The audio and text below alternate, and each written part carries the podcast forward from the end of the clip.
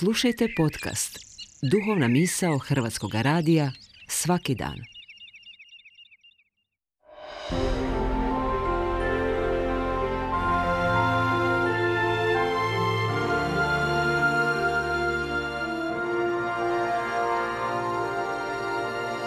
Duhovna misao. Urednica je Blaženka Jančić.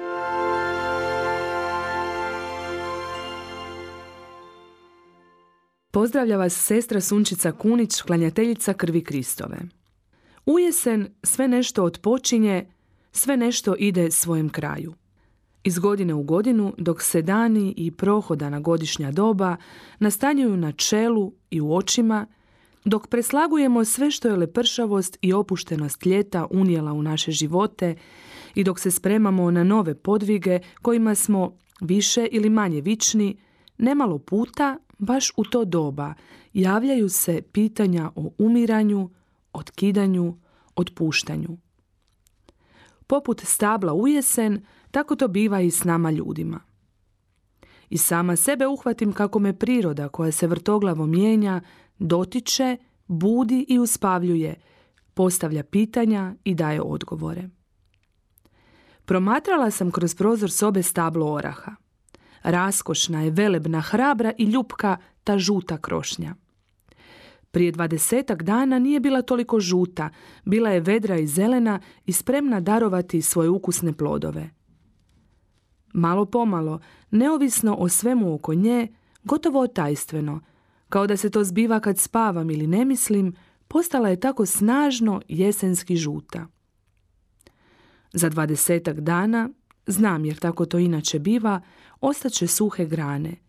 Siromašne, naoko usahle, bespomoćne, beznadne. A upravo u tim golim granama, u toj usahlosti, bespomoćnosti, beznadnosti zbiva se točka prelaska, točka novosti. U takvom orahu i tekako se zbiva život.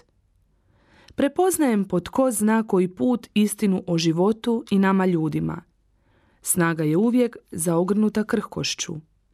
Obuzme me lijepo veliko čuđenje kad zamislim da je to stablo nekoć bio mali plod nekog drugog velebnog oraha. Taj mali plod klijao je u tami i vlazi, čeznuo za svjetlom i dozvolio sam sebi da se raspukne, da postane lomljiv, krhak, nov, da proklija i postane plodan. Volim tragati za izvorom te čarolije koja zimama stvara listove za nova proljeća, dosljedno i tiho, uvijek iznova. I još ovo. Otkrila sam kako treba hraniti istinu, da je istina čovjeka, tvoja i moja, siromašna, ogoljela, krhka i sveta, često skrivena od drugih. Jer doista, lakše nam je pokazivati vlastitu snagu i osposobljenost. Pa ipak, trenutak kada je otkriješ i prihvatiš u svoj njezinoj prividnoj nemoći i slabosti, trenutak je prevladavanja straha da će te to tvoje siromaštvo, tvoja ogoljelost uništiti. Trenutak je to kada izađeš ne na pozornicu, nego u zakulisje koje te prima onakvog kakav doista jesi. I trenutak u kojem preživiš to imanje sebe u sebi, trenutak je u kojem postaješ najbogatiji. Tvoja raskoš i snaga, kao i u stabla u jesen, krije se unutar tebe. Nije uvijek očita i dohvatljiva, ali je ima, tu je. I baš u tim predjelima sebe, prihvaćajući ih, prijateljujući s njima, darujući im vrijeme, možemo doživjeti snažan i nježan zagrljaj Boga. Spisatelj Tolkien ohrabruje nas svojim stihovima. Ne sjaje sve stvari od zlata napravljene, niti je svaki lutalica izgubio stazu. Staro ako je jako nevene, a korijen dubok može odoljeti mrazu.